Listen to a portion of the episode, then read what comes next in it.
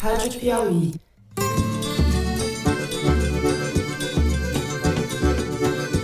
Olá, sejam muito bem-vindos ao Foro de Teresina, o podcast de política da revista Piauí. It's April 25th, 2022. Elon Musk bought Twitter today. Eu, Fernando de Barros e Silva, na minha casa em São Paulo, tenho o prazer de conversar com os meus amigos José Roberto de Toledo, aqui pertinho. Opa, Toledo. Opa, Fernando. Vocês viram um ato do presidente da República com uma pessoa que estava sendo injustiçada. Me senti orgulhoso e feliz comigo mesmo. E Thaís Bilenque, também em São Paulo, na sua choupana paulistana. Salve, salve, Thaís. Salve, salve, Brasil. Salve, salve, Brasil. Tá precisando. Conversar com a juventude é o menos problemático, porque a juventude ainda não tem o preconceito arraigado que tem as pessoas mais velhas. Bom, vamos, sem mais delongas, aos assuntos da semana. Depois da compra do Twitter pelo empresário Elon Musk, pela bagatela de 44 bilhões de dólares, contas da extrema-direita brasileira ganharam subitamente milhares de seguidores. Os robôs, pelo jeito, gostaram do novo patrão. Nós vamos discutir no primeiro bloco as motivações que estão por trás desse negócio estratosférico e as possíveis consequências para os usuários e para a política em várias partes do mundo. No segundo bloco, tratamos da afronta ou dos desdobramentos da afronta de Jair Bolsonaro ao Supremo Tribunal Federal, com a graça concedida ao deputado Daniel Silveira, deputado que foi indicado essa semana pelo PTB, seu partido, como membro da Comissão de Constituição e Justiça, a mais importante da Câmara, o que foi entendido como um escárnio adicional ao da semana passada. O escárnio foi tamanho que ele depois foi desindicado para a mesma comissão.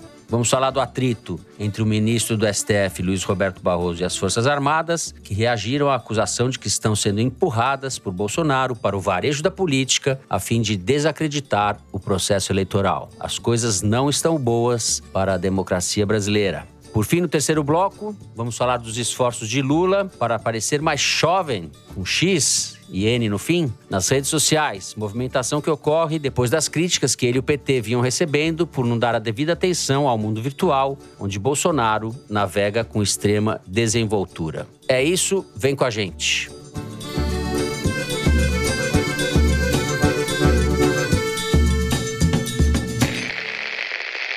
Muito bem, José Roberto de Toledo já tem vontade de passar o microfone para você, porque esse assunto Twitter é a sua praia. É a praia do Elon Musk agora e é só dele, privada, ninguém mais. Só entra. dele, exato. Ele comprou a plataforma por 44 bi de dólares, mais de 200 bilhões de reais. Mal sabe ele que tem um José Roberto de Toledo para vigiar tudo que ele fizer. Mal sabe ele. Ele vai continuar não sabendo.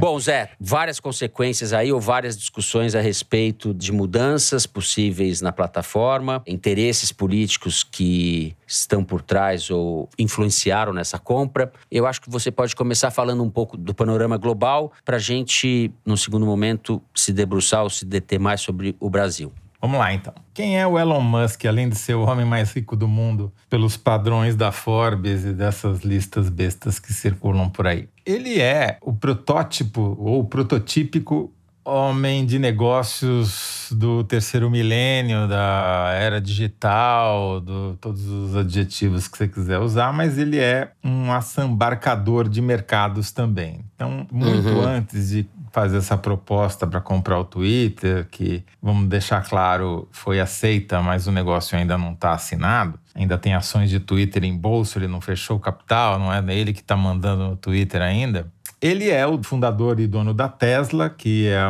uma empresa que vale um trilhão de dólares, porque conseguiu tirar os carros elétricos de um projeto de hippie para se tornar o queridinho do mercado como o futuro da humanidade. É o cara que reinventou os foguetes e deixou a NASA chupando o dedo quando conseguiu viabilizar foguetes que vão e voltam, né? que torna Uhum. muito mais barata a exploração espacial. É o cara que fundou uma empresa chamada Neuralink, que é de implantes de chips cerebrais para você terceirizar sua memória não mais para o Google, mas para um chip, sabe-se lá mais o que esses chips vão fazer e como vão mudar a nossa vida. É o cara que reinventou o jeito de fazer túneis para transportes de massa, para fazer trens e metrôs, reduzindo a um custo que é uma fração do custo tradicional.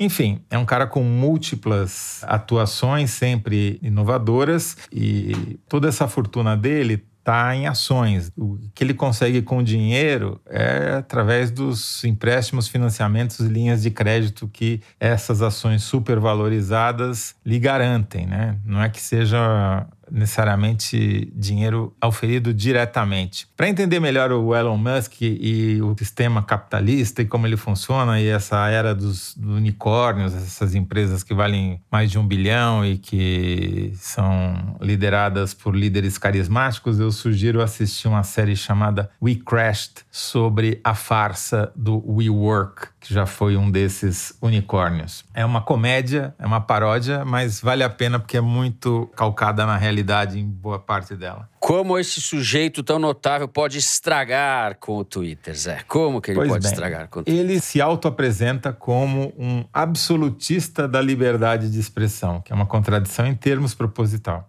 E ele quer acabar com qualquer tipo de mediação no Twitter. Ele não é só isso que ele quer, ele quer também validar todas as contas de alguma maneira para acabar com os robôs, ele quer tornar o algoritmo do Twitter aberto para todo mundo saber o que, que ele beneficia, o que, que ele não beneficia, ele quer lançar um botão de editar. De tudo isso, ele no máximo vai conseguir lançar o botão de editar, na minha opinião. A questão da liberdade absoluta de expressão, acabar com todo tipo de mediação, que permitiria talvez eventualmente a volta do Trump ao Twitter, que foi banido, e acabar com todo tipo de, como eles chamam, censura ou de mediação ao discurso de ódio, propagação de mentiras e etc, etc. Eu quero ver, porque fechado o negócio, as ações da Tesla caíram 12% num dia, o que significa que é uma perda numa empresa de um trilhão de dólares, uma perda de 124 bilhões de dólares em menos de 24 horas de valor de mercado. 25% da produção da Tesla ou mais é feita na China. E você sabe que o discurso de liberdade de expressão, Twitter e China combinam à perfeição, né? Os chineses vão ficar super felizes com essa conversinha de liberdade de expressão absoluta e completa, né? Enfim, o mercado reagiu ao que eles estão entendendo como um arrobo do Elon Musk por um brinquedinho, entendeu? Porque do jeito que ele está propondo comprar o Twitter, é como se ele estivesse fechando a companhia. Ele vai ser o único dono, não tem que prestar contas para o mercado, para os acionistas, para nada. Ia ser realmente o absolutista. Twitter moi, já diria aquele Luiz francês, né? Mas na realidade as coisas não são bem assim, porque ele tem outras obrigações, outros negócios que são sim regulados, dependem de subsídios estatais. Ele se fez muito graças a dinheiro do Estado. Ele tem obrigações com os acionistas das outras empresas que já estão mostrando que não estão contentes com essa nova brincadeira dele. Então, a ver. Sugiro deixar para a gente falar sobre as consequências imediatas que isso já provocou na internet brasileira e mundial, na ultradireita, numa segunda rodada. Perfeito, eu vou passar para Thaís. Thaís, continua com a sua conta no Twitter. Ganhou muitos adeptos, Thaís, nas últimas horas, não? Muitos, muitos. Tô mais popular do que o Trump no Twitter. Bem, eu conversei com o Chico Brito Cruz, que é advogado especialista em direito digital e diretor do Internet Lab. E ele faz algumas contribuições para esse debate que eu acho interessantes. A primeira é em relação à moderação do conteúdo, né? Que são as críticas que o Musk faz ao Twitter e que são talvez o cerne de toda essa história. A moderação de conteúdo é um problema original das plataformas, né? Sempre esteve, evoluíram, na opinião do Chico, mas ao mesmo tempo fazem parte do produto que a plataforma oferece. Tanto assim que essas novas, como Gather, Parler, essas novas plataformas, têm como marketing, têm como atrativo para um público específico de direita, extrema direita, que é ter uma moderação mais leniente. É preocupante que, sem ele dizer exatamente o que ele pretende fazer, ele critique uma experiência que foi acumulada ao longo de 10, 15 anos. Lembrando que assim, o Elon Musk retaliou um cliente da Tesla que criticou a empresa, ele acabou não entregando um pedido por iniciativa dele próprio, porque o cliente tinha ido num blog falar mal da empresa. Então, que tipo de critério que o Elon Musk acha justo, se não esses que foram elaborados ao longo de mais de uma década, né? O que, que o Chico considera uma moderação boa, ou pelo menos menos pior, já que as moderações são todas problemáticas em algum ponto nas plataformas em geral? Que ela seja clara, que as pessoas saibam quais são as regras, que ela seja eficiente, daí você precisa de muita tecnologia, por exemplo, se tem um conteúdo problemático, né, uma cena de esquartejamento, você tem que ter uma forma de tirar aquele conteúdo do ar o mais rápido possível para que menos pessoas assistam. E terceiro, que ela seja legítima, ou seja, que as pessoas concordem, ou pelo menos achem razoável, que é o que é mais complicado, e o Twitter é muito criticado por isso. Mas, na opinião do Chico, ele não acha que seja tão ruim assim a moderação por causa do tamanho, né? Uma rede muito menor do que as outras, essas grandes, pelo menos, né? Facebook, Instagram, o Twitter tem cerca de 220 milhões de usuários, sendo que as outras têm de 1 a 2 bilhões. É onde estão os políticos, os jornalistas, onde tem mais notícia, conteúdo de informação, é sobretudo no Twitter, é a principal plataforma. E as polêmicas em relação à moderação do Twitter principais são aceita nudez, com aviso de conteúdo sensível, e moderação de robôs, né? Falando do Brasil em relação a robôs, uma campanha da Terceira Via, aspas, Terceira Via, falou o seguinte, de um levantamento que eles fizeram. 4% do conteúdo publicado na internet toda é sobre política. Desses 4%, 10% é de apoio ao Bolsonaro, 9% é de apoio ao Lula, 62% não apoia nenhum nem outro. E tanto Bolsonaro quanto Lula têm metade do seu engajamento causado por contas que não são humanas necessariamente. O grosso uhum. dessa atividade não humana do Bolsonaro é que é o robô puro, e o do Lula é Mave, que são os militantes em ambientes virtuais que é aquela pessoa que ela administra, sei lá, 10 perfis e consegue com isso 200 tweets por dia. Você tem um exército de Maves e consegue assim manipular o engajamento, né? O Mave pode ser tanto fanático, né, gente que é militante mesmo, quanto gente contratada. E no levantamento dessa campanha, os sindicatos são os que são responsáveis por contratação de Mave em torno do Lula. Zé, onde você me meteu, hein, quando você falou que eu tinha que entrar no Twitter por causa do foro? Mas era para olhar, não era para ficar xingando os outros, não, Fernando. É, xinga um pouco, só um pouco.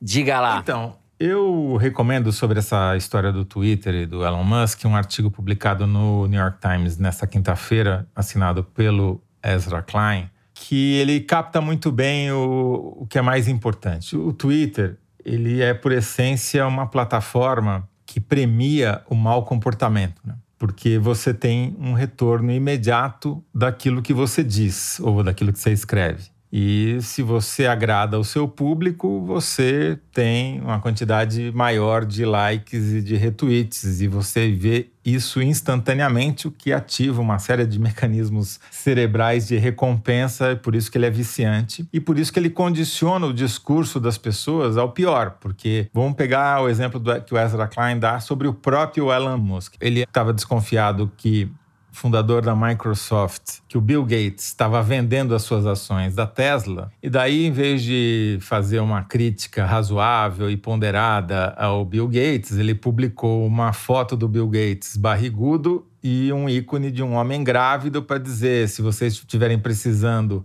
de algo para acabar imediatamente com uma ereção, vai aqui, entendeu? Obviamente esse tweet foi um sucesso de público e era o que ele queria porque ele sabe usar. O Elon Musk sabe usar o Twitter muito bem, não é à toa que ele tem dezenas de milhões de seguidores, porque ele usa o Twitter da pior maneira possível para memes, para fazer esse tipo de pressão sobre os outros, de coação, né? Enfim, ele recompensa todos esses maus comportamentos, ele não recompensa o bom discurso, o discurso ponderado, a argumentação.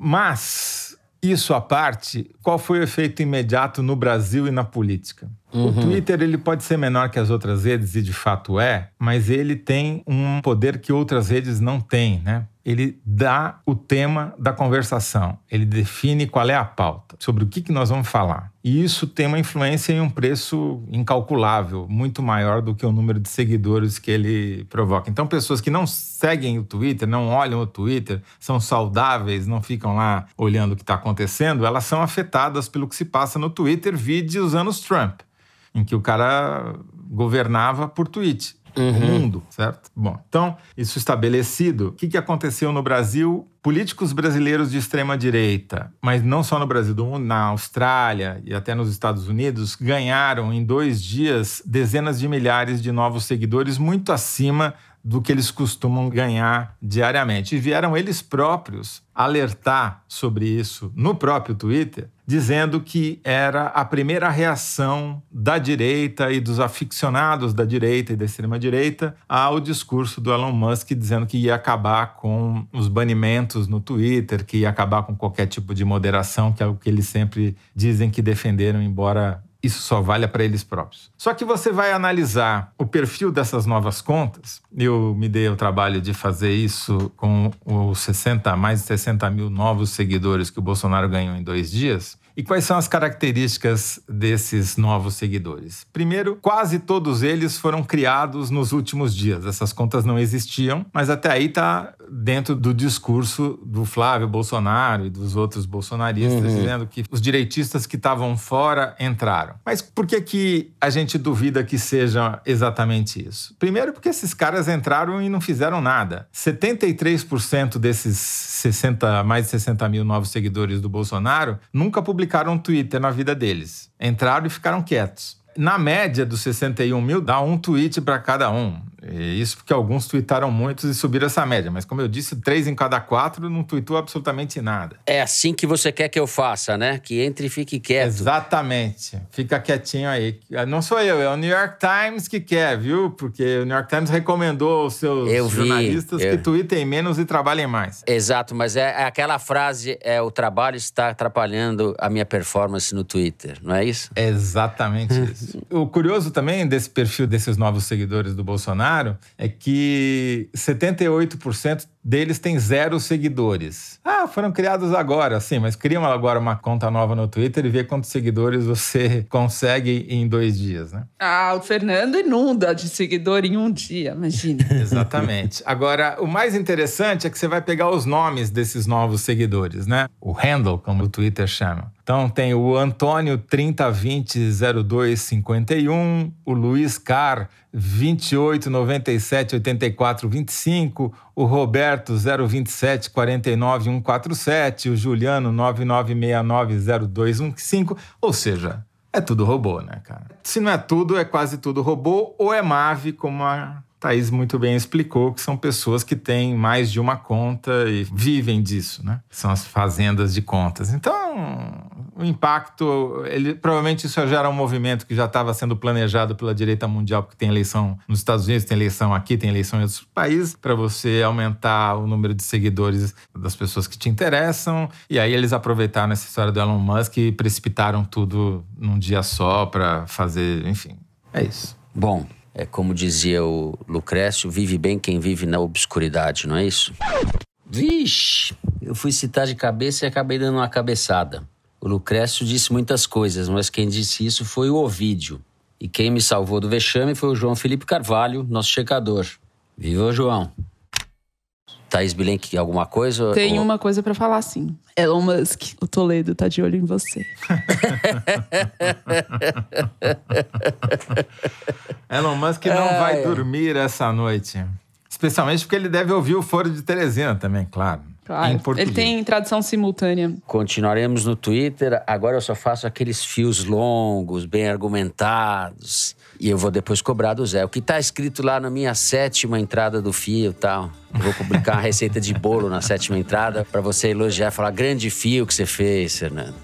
Bom, encerramos o primeiro bloco do programa por aqui. A gente vai falar no próximo bloco das vitórias de Bolsonaro e das derrotas da democracia brasileira. A gente já volta.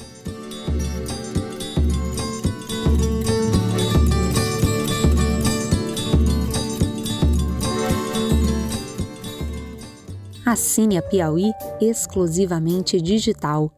Ganhe acesso a conteúdos da revista e do site, além de descontos em eventos da Piauí e descontos em ingressos dos nossos parceiros. Você que está acompanhando o Foro de Teresina, assinante digital, tem acesso exclusivo a edições especiais do podcast de política da revista Piauí. Assine a Piauí Digital é conteúdo que não acaba mais.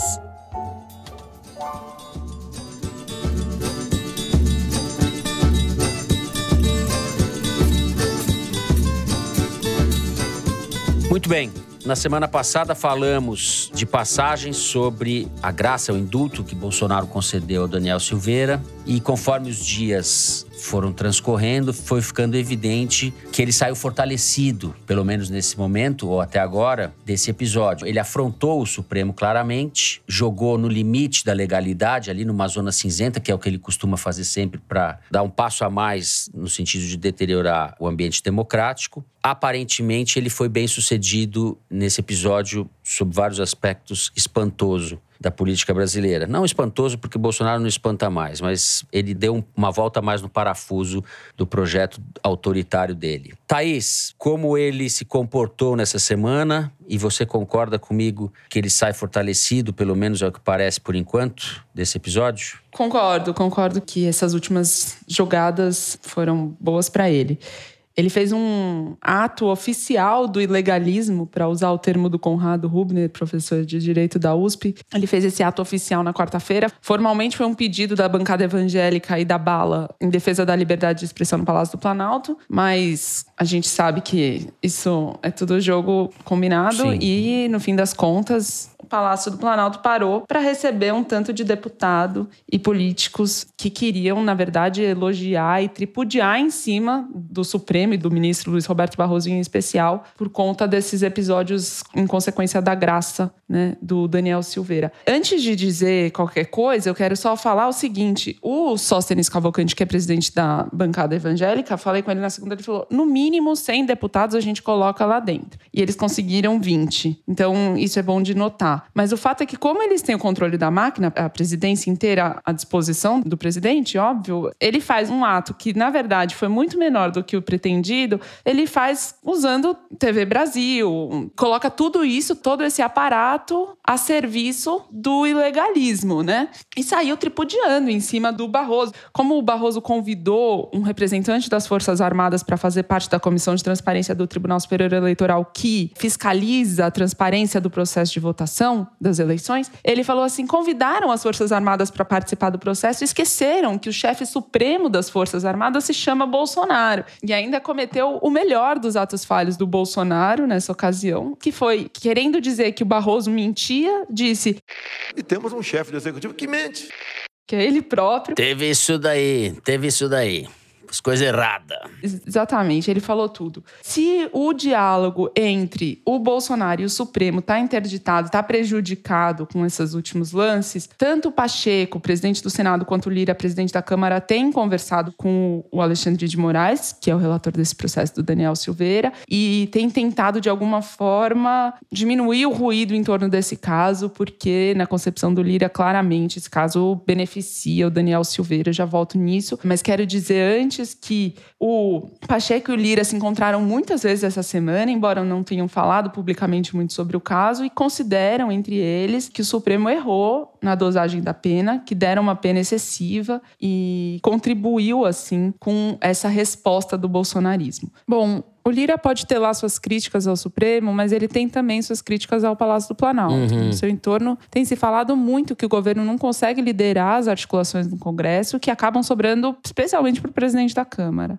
E em protesto, digamos assim, o Lira tinha suspendido nas últimas semanas as reuniões de líder, que ele faz toda terça para definir a pauta de votações da semana, enfim, decidir o que, que vai para plenário ou não vai. E aí o Ciro Nogueira, que é o ministro da Casa Civil, foi até a casa do Lira pedir para ele retomar a rotina de reuniões e o que ficou combinado é que a partir de agora, então, elas seriam retomadas, mas na presença de representantes do Palácio do Planalto para ajudar na articulação do governo. Seja como for, o Lira segue segurando a votação da cassação do Daniel Silveira, porque entende que se ele puser para votar, o Silveira vai ser absolvido, já tem maioria em plenário, e o Lira e o Pacheco, o que eles têm feito é tentar diminuir o ruído em torno desse caso. As diferenças entre o Lira e os bolsonaristas, em particular o próprio Silveira, ficou clara esses dias quando a cúpula da Câmara se disse pega de surpresa com a indicação do deputado Daniel Silveira como membro da CCJ. É a Comissão de Constituição e Justiça, que é a principal comissão da casa, porque é ela que define o que, que vai tramitar e o que, que vai direto para a gaveta. Silveira foi indicado pelo PTB, seu partido atual, para outras três comissões, além da CCJ, e de uma delas, a de Segurança Pública, ele foi indicado na condição de vice-presidente. Essas iniciativas todas pegaram mal, foram mal recebidas no Supremo e, inclusive, na cúpula do Congresso, e o PTB informou em seguida que retirou a indicação do Silveira para a CCJ. É importante notar que o PL, o partido do Bolsonaro, tem insistido para ficar com a presidência da CCJ. Quem está à frente dessa, desse movimento é o deputado Vitor Hugo. Mas o Lira resiste, dizendo que, pelos acordos que foram feitos no passado e pelo regimento, a CCJ será indicada pelo União Brasil. Bom, tudo isso que a Thaís está falando reforça essa percepção de que o Bolsonaro está fortalecido nesse episódio e de que o Supremo já recuou, vai ter que capitular, ou vai ter que negociar, e a negociação passa pelo Congresso agora. O Supremo vai tentar dividir esse prejuízo com o Congresso para encontrar uma saída, reduzir os danos que já são inevitáveis para ele, Supremo, e para a democracia, né, Zé? A gente tem que olhar o Bolsonaro, ele está em duas campanhas. Ele está na campanha eleitoral para ganhar voto e ele está na campanha para o golpe. Está preparando uhum. um golpe, embora a maioria das pessoas talvez não concorde com essa afirmação. E também, para contrariar, principalmente o que a esquerda gosta de pensar, o Bolsonaro não é burro. Então ele não vai fazer um 6 de janeiro como o Trump fez nos Estados Unidos. Uhum. Ele não vai incitar seu gado vacum a invadir o Congresso. Não precisa, ele já alugou o Congresso através do orçamento secreto e do Arthur Lira, né? que é o zelador do que ele alugou. O Congresso já está dominado. O que ele precisa é atacar o Judiciário, lançar mais do que dúvidas, acabar com a reputação do Judiciário, para promover o que ele ontem explicitou de uma maneira quase caricata. Né? Ele falou ontem, quarta-feira, né? Que, que os militares vão fazer uma apuração paralela da eleição presidencial. Ou seja, uhum. ele deu razão ao ministro Barroso, que no domingo tinha dito que os militares são incitados, num sujeito oculto, ele não disse quem, a desacreditar do processo eleitoral. Não só eles são incitados a desacreditar do processo eleitoral, como eles são incitados a concorrer com o processo eleitoral, com o Tribunal Superior Eleitoral e fazer a sua própria apuração pelo presidente da República, que é candidato. Quer dizer, é uma coisa absurda, completamente sem pé nem cabeça, mas que foi dita pelo presidente e defendida, porque ele está querendo dizer: olha, esses caras são comprometidos com o meu adversário, eles são petistas, eles são anti-Bolsonaro. Já que ele, o Lula tem a justiça dele, eu vou fazer a minha, a minha contagem. E que quem vão ser os meus juízes vão ser os militares, né? E se isso não é preparação para golpe, eu não sei o que é. Então, na preparação do golpe, o Bolsonaro, essas últimas duas semanas, avançou várias casas, porque ele conseguiu constranger o Supremo, mostrar que o Supremo tem um poder limitadíssimo. Ninguém nem sequer mais questiona a liberdade do criminoso Daniel Silveira, condenado pelo Supremo, que está solto e sem tornozeleira, Isso. muito antes do decreto do próprio Bolsonaro da graça, ele já estava sem tornozeleira. Ou seja, jogo jogado. A única dúvida é se o a justiça vai conseguir ainda manter o mínimo de ilusão de poder e vetar a candidatura do Daniel Silveira, que em tese é a única coisa que de fato ela tem poder para, porque basta não colocar o nome dele na urna. E quem faz isso é a Justiça Eleitoral. Dito isso, então, da parte do golpe, grandes avanços para o Bolsonaro e não sei se todo mundo percebeu, mas é isso que aconteceu. Tem outra notícia que foi positiva para o Bolsonaro essa semana, que foi a aprovação de uma medida para fazer do Auxílio Brasil um benefício permanente e com o valor aumentado para 400 reais por beneficiário, em média, né? Que o valor varia de beneficiário. Mas o que aconteceu é o seguinte: o governo tinha uma estratégia de deixar caducar a medida em vigor e depois fixar em decreto para não ter que passar pelo Congresso, porque a oposição já tinha sinalizado que ia pedir um aumento muito maior. Para você ver como o jogo do Bolsonaro está bem azeitado na Câmara dos Deputados, essa tramitação foi feita na surdina. O João Roma, que era ministro da Cidadania, voltou a ser deputado, foi nomeado relator na segunda-feira, na quarta-feira foi aprovado aprovado, não teve emenda para aumentar o valor, porque se aumentasse o valor para 600 reais, como a oposição queria, o Bolsonaro ia ter que vetar, porque não tem dinheiro para esse programa. Ia ter um desgaste para o Bolsonaro em relação a isso. Então, eles conseguiram fazer uma coisa muito silenciosa e aprovar um aumento, mas não um aumento que gerasse problema para o Bolsonaro ali na frente. Isso é bom, é bom você falar disso, porque é um exemplo típico de como a máquina do Estado tem peso durante um processo eleitoral. Eu vou encerrar o segundo bloco do programa. Depois do intervalo, nós vamos falar da nova estratégia de Lula nas redes sociais. O que isso tem a ver com as críticas que a campanha dele vinha sofrendo nas últimas semanas. A gente já volta.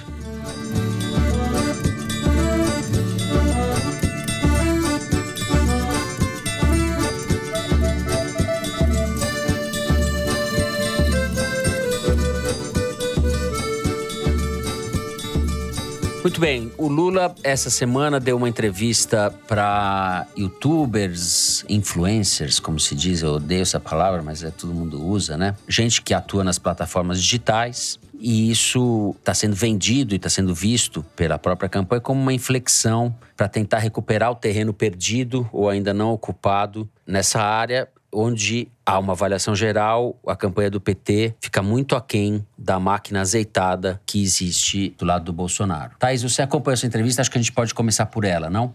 Sim, Fernando. No comecinho da semana, o Lula reservou uma hora e meia da agenda para falar com o pessoal da internet, tem sites, tem youtubers, enfim, e escolheu um hotel em São Paulo para dar essa entrevista em um formato absolutamente tradicional, antiquado. Ele estava de terno, camisa, um púlpito, dois microfones e dispôs o pessoal que ia entrevistar ele em duas bancadas. Eu acompanhei a cobertura que um desses youtubers fez para a gente poder conversar aqui. Chama Carlito Neto. Ele é de Sergipe e tem um canal no YouTube que chama O Historiador. Ele fez uma pergunta interessante. Ele perguntou como aproximar os jovens cujos pais rejeitam, têm ódio do Lula e do PT. Engraçado que o Lula deu uma resposta muito longa, de 20 minutos, não respondeu nada, e disse que quando não tem uma resposta para dar, é melhor não enrolar. E contou um caso de um dia que ele foi com a Haddad fazer uma agenda e perguntaram para Haddad o que, que ele ia fazer com o problema dos cachorros vira-latas na rua. E que o Haddad ficou meia hora falando e não falou nada. E ele falou: pô, Haddad, quando não tem nada para falar, fala, não sei qual é a tua proposta, nunca pensei sobre isso. o Lula falou, falou e falou muito pouco sobre como que ele vai aproximar os jovens da campanha dele. O que ele disse foi que tem que aprender a construir narrativa. Que a narrativa que vence é a primeira que ganha a manchete. E quando eles ganham a manchete, eles ganham a narrativa e a gente perde o jogo. Seja lá o que isso signifique. Né? Narrativa, para mim, é uma daquelas palavras do índex que a gente não deveria usar. O Lula de fato usou. Me surpreendeu que ele usou a palavra. Começa por aí.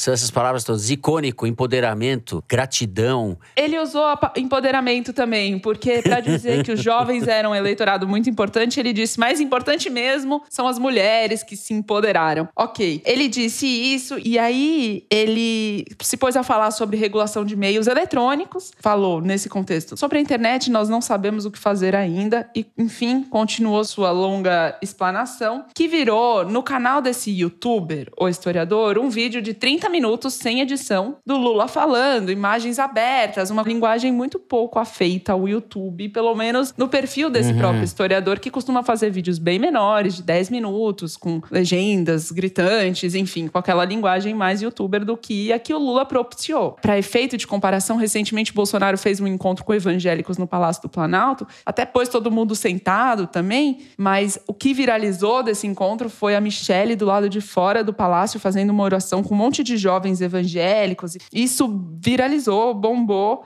Bom, conversando com gente da campanha do Lula, eles rebatem todas as críticas de que o Lula está tentando correr atrás, etc e tal. Eles dizem que tem um ano de trabalho sendo feito, de análise de rede social, que tem uma estratégia muito bem definida. Inclusive que quando o Lula recuperou os direitos políticos, o Bolsonaro tinha um engajamento 13 vezes maior do que o dele nas redes e que hoje esse engajamento já é três vezes maior somente. E que eles têm muito claro quais foram os pontos desastrosos da estratégia do PT em 2018, né? Que começou com o Lula, depois virou o Haddad e aí, que no momento mais importante, talvez mais importante até do que dar uma guinada nas redes sociais, é fechar os palanques estaduais, que eles consideram que é um ponto fraco da campanha do Bolsonaro e que o Lula precisa priorizar, em especial dos três maiores colégios eleitorais, São Paulo, Rio e Minas, onde, na avaliação da campanha do Lula, não tem nenhum bolsonarista raiz em primeiro lugar. E aí a gente tem Minas Gerais ali como talvez um, uhum. um dos principais principais pontos, porque a campanha do Lula considera que o desgaste do Pimentel em 2018, que era o candidato, governador na época, feriu de morte a campanha do PT naquele ano. É, o candidato do Lula em Minas vai ser O Calil, Calil, né? que é do PSD, do Kassab. É Sim. uma das grandes apostas para trazer o PSD do Kassab para perto da campanha do PT.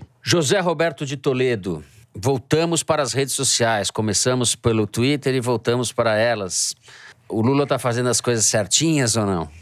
Até onde eu pude perceber, eu acho que o que aconteceu essa semana, que as pessoas se surpreenderam, eu me incluo entre elas, foi que a presença digital do Lula melhorou sensivelmente, conseguiu emplacar duas hashtags nos Twitter Trends eh, contra o Bolsonaro, fez encontro com uma influencer, advogada criminalista que usa Rolex de ouro e roupa vermelha, mas que é popular, e deu beijinho na testa dela tal. Usou óculos escuros de jovem, enfim, fez essas coisas típicas de rede aí. Deu essa entrevista coletiva para youtuber e tal.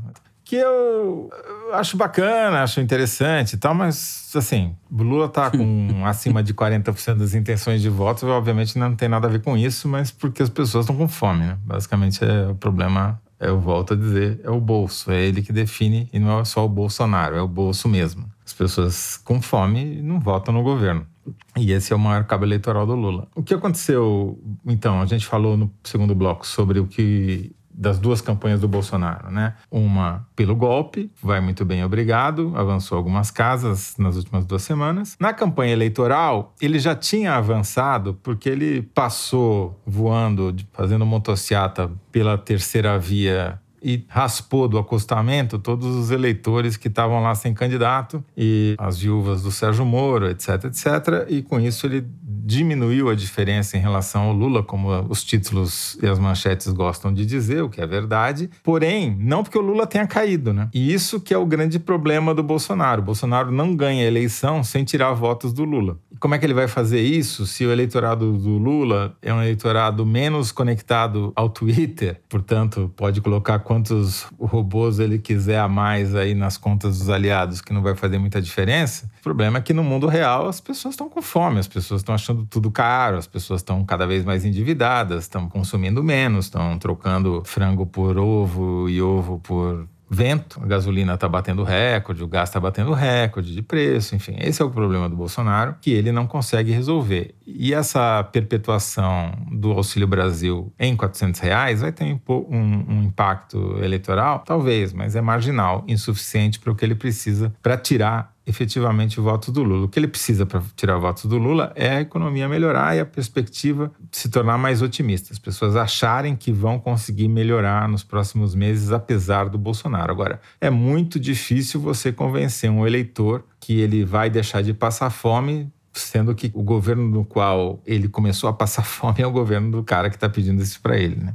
Então, a estrutura da campanha do jogo eleitoral não mudou. O que aconteceu é que os candidatos da terceira via foram praticamente inviabilizados, com exceção do Ciro Gomes, provavelmente, e o Bolsonaro foi o grande beneficiário disso. Mas enquanto ele não tirar votos do Lula, ele continua com um problema grave. A campanha do Lula tem um olhar especial para esses eleitores arrependidos que votaram no Bolsonaro e estão sentindo os efeitos dessa escolha agora no bolso, na mesa, no dia a dia. E a campanha do Lula chegou à conclusão que esses eleitores não querem ser lembrados do erro, não querem ouvir que eles erraram. né? Então, o que a campanha pretende fazer é só sinalizar para o que pode ser um governo Lula, mas sim falar da economia, falar sim da pandemia, que é um- uma coisa que o Bolsonaro tenta esconder, né? A gestão dele na pandemia, que o Lula não vai esconder. E quem estuda esses eleitores, que são chamados por um grupo de mais hominions, é muito importante não falar em fazer campanha alarmista. Ele não, genocida, não são termos que agregam esses arrependidos. Sobre a terceira via, vou falar sobre o Eduardo Leite. Segundo eu apurei no PSDB, o Leite sinalizou que vai tentar disputar o governo do Rio Grande do Sul outra vez, mais como um recuo tático, porque o Dória estava já preparando o discurso para dizer que ele sofreu um boicote interno. Então, a ideia é dar ao Dória o que ele pede. As inserções do PSDB, que começaram dia 26 de abril e vão até o dia 6 de maio, vão dar o espaço para o Dória fazer o que ele pretende fazer e, diante do seu desempenho nas pesquisas, dizer: bom, amigo, então não, né, sua, sua candidatura segue inviável.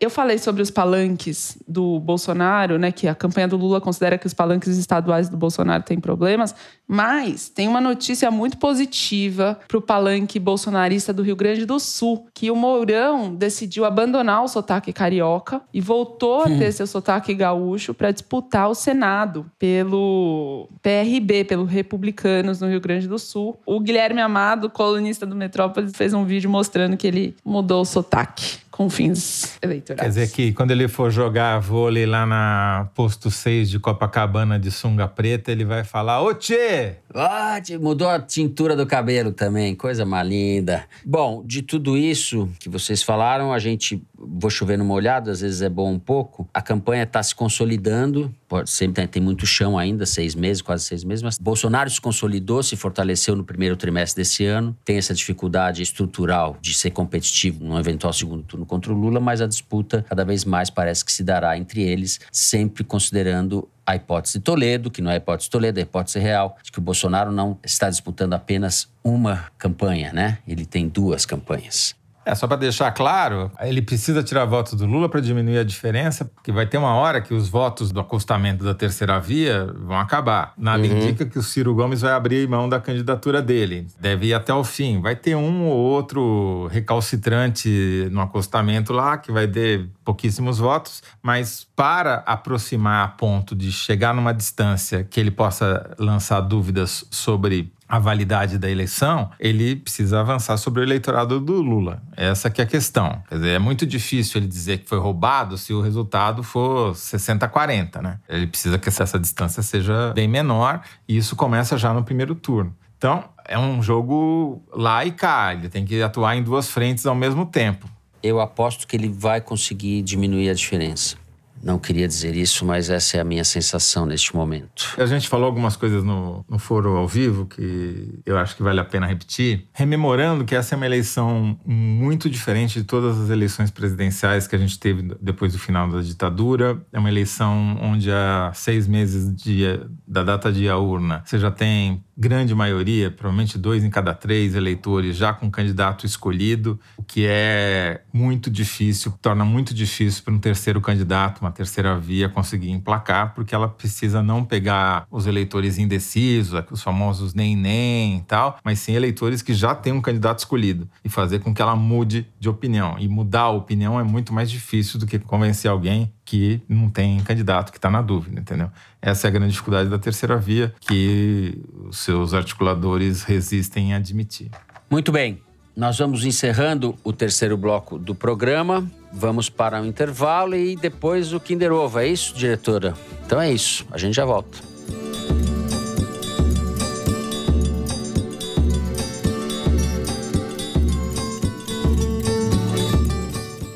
No início dos anos 90, na cidade de Altamira, interior do estado do Pará, vários garotos foram mortos de forma brutal. O que eu sabia é que esses casos ficaram conhecidos como os emasculados de Altamira e que havia suspeitas de uma seita satânica atuando por trás daquelas mortes. O estudo desses casos tomou os últimos três anos da minha vida, e agora chegou a hora de contar o que eu descobri.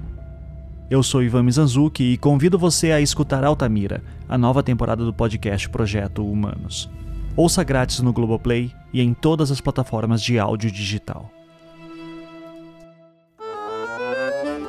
Muito bem, diretora. Vamos para o momento Kinder Ovo e eu me sinto na obrigação de dizer que no roteiro que recebo toda semana, desta vez a Mari, por descuido, acontece, me mandou o resultado do Kinder Ovo.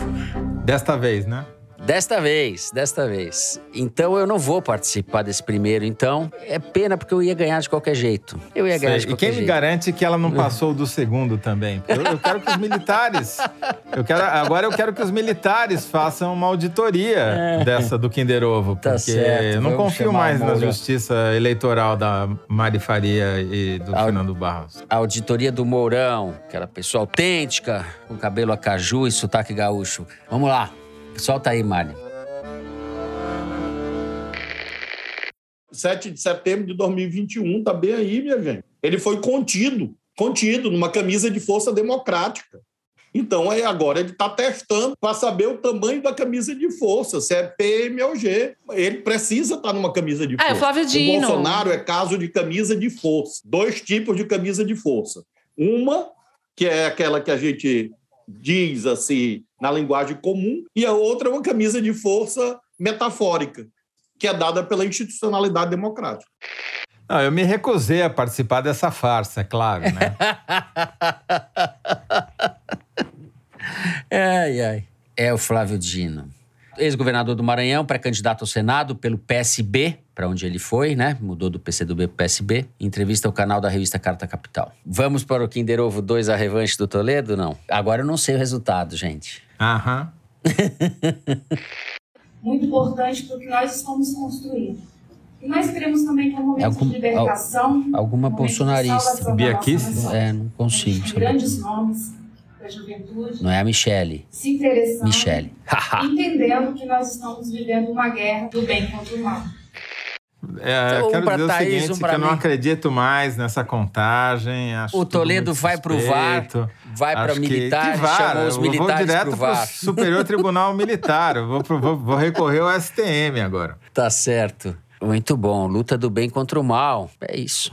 Lamento dizer que eu ganhei. Contaminação por salmonela tá clara, evidente nesse Kinder Ovo. Fernando passou o Toledo na contagem total. Não, a contagem. Que contagem? Extraoficial, a contagem é do amoroso. Não, que o amoroso não falou nada por enquanto. Fernando, 18. Toledo, 17. Ninguém, 17. Thaís, 14. Em Clara Ascensão. Ana Clara, 2. São dois do, da Mari Faria agora, né? E o, o empate permanece. Isso é uma calúnia. Bom, para que fique registrado, primeira-dama Michele Bolsonaro em encontro com jovens influencers evangélicos em Brasília. E Fernando Barros, como é uma pessoa muito temente a Deus, foi lá e cravou. Acertou. Muito bem, após esse resultado apoteótico, para mim, e dei de quebra para Thaís e Flávio Dino, Toledo não tem como provar. Vamos para o momento cabeção. Essa semana tem momento cabeção, turma. A hora que a gente dá dicas de filmes, séries, leituras, vagabundices, como diria o Dorico Paraguaçu, e outras cositas mais. Toledão, vagabundice não é com você, Zé. Você até nas não, férias é, trabalha, como... vai pedalar pedalar lá. É, justamente, agora eu vou revelar toda a minha vagabundagem. é, que na falta de uma, eu vou fazer três indicações. De livro, eu vou indicar Racionalidade, do Steven Pinker. Não é um autor que eu costume gostar muito, mas eu acho esse livro absolutamente necessário. Menos pelas teorias, eventualmente, que ele tenta alinhavar entre os capítulos, mas mais pelo que ele explica. O, Pinker tem uma vantagem de ser muito didático ao escrever e explicar coisas complexas, aparentemente complicadas, de uma maneira que é fácil de entender. E esse livro, ele explica coisas muito importantes e muito básicas que estão em esquecimento ou saíram de moda. Como, por exemplo, a lógica. A lógica aquela lógica socrática, aristotélica, né? Que nunca foi tão necessária quanto hoje. Ou coisas um pouco mais sofisticadas, mas que não são tão complicadas quanto pode parecer, como teoria dos jogos, ou como o cálculo probabilístico, que é uma deficiência da espécie, né? A gente não sabe fazer conta probabilística ou uhum. a diferença entre correlação e causalidade, enfim, coisas que são muito importantes para o dia a dia das pessoas, não tem nada a ver com matemática, com aquela prova que você tirou nota zero, mas você e eu e todos nós, mas com o dia a dia. É um livro que eu estou. que eu gostei muito de ler e recomendo. Agora, para deixar de pousar de cabeção, que não sou eu, é o Fernando, todo mundo sabe, eu vou sugerir duas séries sobre o mesmo assunto, propondo um exercício para o nosso ouvinte comparar as duas, porque elas contam exatamente a mesma história de duas maneiras muito diferentes. Que é a história do Magic Johnson, o jogador de basquete que revolucionou a NBA nos anos 80, transformou um esporte decadente e uma liga chata num show e deu o início à revolução que depois trouxe Michael Jordan e toda a grana que entrou na NBA depois dele. Uma série é uma série fictícia, baseada em fatos reais, mas que é ficção, pura ficção. e a outra é uma série documental. Na HBO, a história é contada através de um roteiro fictício, é uma obra de ficção, embora os personagens sejam inspirados em personagens reais e usem os nomes Uhum. reais. E a outra que tá na Apple TV, Apple Plus, Apple, Apple TV, não sei lá como é que chama, que é uma série documental. Assistam as duas e comparem, porque embora a série documental seja, como o próprio nome diz, muito mais realista e detalhada e não tem, não se inventa nada ou muito pouco, eu acho que a outra conta melhor a história. É curioso. Thaís, ele trabalha em- além de fazer tudo isso, viu? E ele trabalha bastante, além de ter. Tô não sei, provando que não, né? não sei como o cara encontra tempo, mas depois dessa exposição do Toledo, diretor, a gente vai passar o momento cabeção, vou passar a chamar de momento Toledão. Não, tem que ser momento compa co- cabeção comparado, porque o Toledo não só indica, como faz teoria da semiótica comparada. Literatura comparada. Tinha um- uma coleção da Literatura Abril que chamava isso, né? Então, eu estou lendo um livro que eu tinha mencionado de passagem e lamento não ter lido antes, porque foi ao Chile, que é, é o livro do Roberto Simon, que se chama O Brasil contra a Democracia, a Ditadura, o Golpe no Chile e a Guerra Fria na América do Sul. Sobre o golpe contra o Allende e sobre a participação do Brasil depois do golpe, a colaboração do Brasil com o governo Pinochet, né? E, e a troca de informações, de ações, etc. É um livro muito bem documentado. É um calhamaço de quase 500 páginas. Ele demorou, acho que uma década para fazer, vários anos. É um livro que, embora fale de um passado não tão remoto, mas de um período histórico já distante, se a gente contar pelo tempo das nossas vidas, mas que, sob vários aspectos, é muito atual e um livro que ele mobiliza uma quantidade de informação monumental. E cito outro livrinho pequeno, esse é da Companhia das Letras, livrinho pequeno que é da editora Fósforo, da escritora francesa Annie Ernaux, Ernaux escreve, né? Annie Ernaux, que chama O Acontecimento. E é um relato sobre um aborto que ela fez na França quando era jovem, num período em que era, a legislação era muito mais restritiva, na França era proibido. É impressionante o relato. Nem vou falar nada, é um livro curto de menos de 100 páginas que eu recomendo para vocês. É isso, não tenho série do Magic Johnson, mas vou ver essas duas agora, Zé. Fiquei. Já aproveito, diretora, para falar que semana que vem não vou poder participar do foro, porque eu vou estar vendo as séries do, do Magic Johnson. Eu não consigo ser que nem o Toledo, fazer tudo agora ao mesmo tempo. Thais Bilenque. Eu vou recomendar o filme A Filha Perdida, que é baseado no livro da Helena Ferrante, Amiga Genial, que é um filme que está na Netflix e fala muito da questão feminina, né, da questão da alma da mulher. Muito bem, depois das dicas do Cabeção, a gente vai direto pro Correio Elegante, que é o momento em que vocês falam sobre nós, sobre o mundo, sobre o que vocês querem. Eu vou começar lendo um e-mail da Mariana Cerati. Queridos do Foro de Teresina, depois de dois anos de pandemia infernal e três vacinas no braço, tomei coragem de celebrar meu aniversário na companhia da família e alguns amigos muito próximos. E resolvi que, para desejar um novo ciclo de coisas boas e coisas novas, em que as coisas boas sejam novas e as coisas novas sejam boas, o tema da festa seria o Foro de Teresina. Os balões foram decorados com frases que só os teresiners entenderão. A festa foi boa e bonita, viu? Só faltaram vocês. Tá vendo só? Beijos e abraços para todos e obrigado por fazerem parte das minhas semanas. Segue o link com algumas fotos da festa. É as que estavam no Twitter, né, que a gente viu. Eu vi. Eu vi o balão, né, que era, pois, opa, salve, salve. É, é o Opa Toledo. Opa. E o bolo, ela mandou ou não? o que importa é o bolo, não veio? Sacanagem. Mariana, o Toledo quer o bolo. Muito bem. Beijo para você, Mariana. Parabéns. Parabéns, Mariana, parabéns. E o Toledo tá esperando o bolo. Só vai dar parabéns depois que receber o bolo. Ele tá bravo hoje com o negócio do Kinder Ovo. Hum, o bolo tem nozes. Promissor esse bolo, Mariana. Quem é agora? Eu vou ler. Eu. Eu vou ler aqui uma cartinha, mais um coração partido, tipo de carta frequente dos nossos ouvintes. Quem escreveu foi a Raíssa Tonial, de Porto Alegre. Fazer um sotaque gaúcho aqui, que nem o Mourão. Entre risos e lágrimas pelas barbáries que chegam com a acidez necessária aos nossos ouvintes, me dei conta que o Foro 197 é o primeiro que escuto inteiro em 2022. E o abandono não foi por tédio, mas porque no final de 2021 eu entrei com a bunda e o meu ex com o pé numa junção assertiva. Mais precisamente, dia 17 de dezembro. Poxa, logo 17. Desde então, não tinha tido coragem de ressignificar a audição do podcast que meu ex-amor e eu escutávamos juntos aos sábados, acompanhados de carinho, café e ressaca. E aí, meu Brasil, que na última sexta-feira dei de cara com o referido moço em um bar no centro da cidade num romance evidente. Meu coraçãozinho foi tomado de súbita tristeza, mas decidi me vingar. Primeiro com cerveja e depois de braços abertos ao meu platônico, porém verdadeiro crush, o trio Thaís, Fernando e José Roberto de Toledo. Adoro a sonoridade de seu nome completo, Zé. Graças.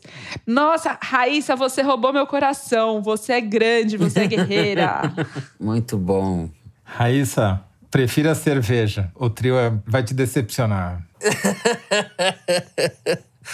Falei isso por você. Falei por você. Muito bom. Bom, eu tenho aqui o e-mail do Renato Hoffer. No feriado, perdi o foro porque estava decidido a escapar da possível folia paulistana e realizei uma intrépida travessia a pé pela Serra da Mantiqueira. Mas nem assim pude esquecer do Toledo. De todas as possibilidades de hospedagem, o destino reservou uma onde se encontravam duas dezenas de simpáticos ogrobikers cujas opiniões políticas controversas eram discutidas despudoradamente entre engradados de cerveja, picanhas sanguinolentas e clássicos da música sertaneja contemporânea. Para mim, ele acabou de descrever um dos círculos do Dante, mas tudo bem. Boa descrição, o cara é bom. Segue ele. Como eu não estava em condições de entrar em nenhuma polêmica depois de ter caminhado 38 quilômetros, me refugiei na beira da fogueira com meu livro. Mas eis que da turma, uma voz se ergue chamando minha atenção. Vocês são um bando de mal informados. Acho que eu sou o único habitante de Itapemirim que lê a Piauí. Pronto. claro que ficamos melhores amigos e conversamos muito. Entre as discussões acaloradas e muitas doses de Campari, Campari, jura por Deus que vocês estavam tomando Campari, mas beleza. Não trocamos contato e eu nem sei o nome do veterano ciclista, mas ficaria grato se vocês mandassem um abração à voz dissonante de Itapsirica, que eu imagino seja Itapemirim, que certamente é o mais novo ouvinte do foro. Saudações peregrinas. Muito obrigado, Renato Hoffer, Muito pelas boa. suas As cartas estão ótimas. Legal, Renato. Cartas legal. ótimas. Eu achei que ele ia falar na hora que ele encontrou o bando de os ogro, bikers, ogro, os ogro, ogro bikers. bikers, ogro bikers. Eu pensei que ele falou, eis que, lembrei do Toledo porque fui devorado por um grupo de, de javaporcos. já, eles é que devoraram javaporcos, pelo Exato, jeito. Exato, eles é que devoraram javaporcos. Eles é que devoraram. Fernando, eu só queria mandar um abraço para um ouvinte fiel do Foro de Teresina, o Aloísio Buono. Abração, Aloísio. Muito bom. Muito bem, com isso encerramos o programa de hoje. Se você gostou, não deixa de seguir e dar cinco estrelas para a gente no Spotify, seguir no Apple Podcast ou na Amazon Music, favoritar no Deezer e se inscrever no Google Podcast, no Cashbox ou no YouTube. Você fica sabendo assim das novidades, dos episódios especiais, das edições extras. O Foro de Teresina é uma produção da Rádio Novelo para a revista Piauí, com a coordenação geral da Paula Scarpim. A direção é da Mari Faria, a produção do Marcos Amoroso. O apoio de produção é da Cláudia Holanda, a edição é da Evelyn Argenta e do Tiago Picado. A finalização e a mixagem são do João Jabassi, que também é o intérprete da nossa melodia tema, composta por Vânia Salles e Beto Boreno. A Mari Faria também edita os vídeos do Foro Privilegiado, teaser que vai ao ar pelas redes da Piauí. A nossa coordenação digital é feita pela Juliana Jäger e pela Fecris Vasconcelos. A checagem é do João Felipe Carvalho, a ilustração no site do Fernando Carval. O foro foi gravado nas nossas casas. Eu me despeço dos meus amigos José Roberto de Toledo. Tchau, Toledo. Tchau, Fernando. Tchau, Thaís. Tchau, tchau, Thaís. Tchauzinho. Tchau, gente. Até mais. É isso. Boa semana a todos. Nos vemos na semana que vem. Nos vemos ou nos ouvimos, né? Na semana que vem. Até lá.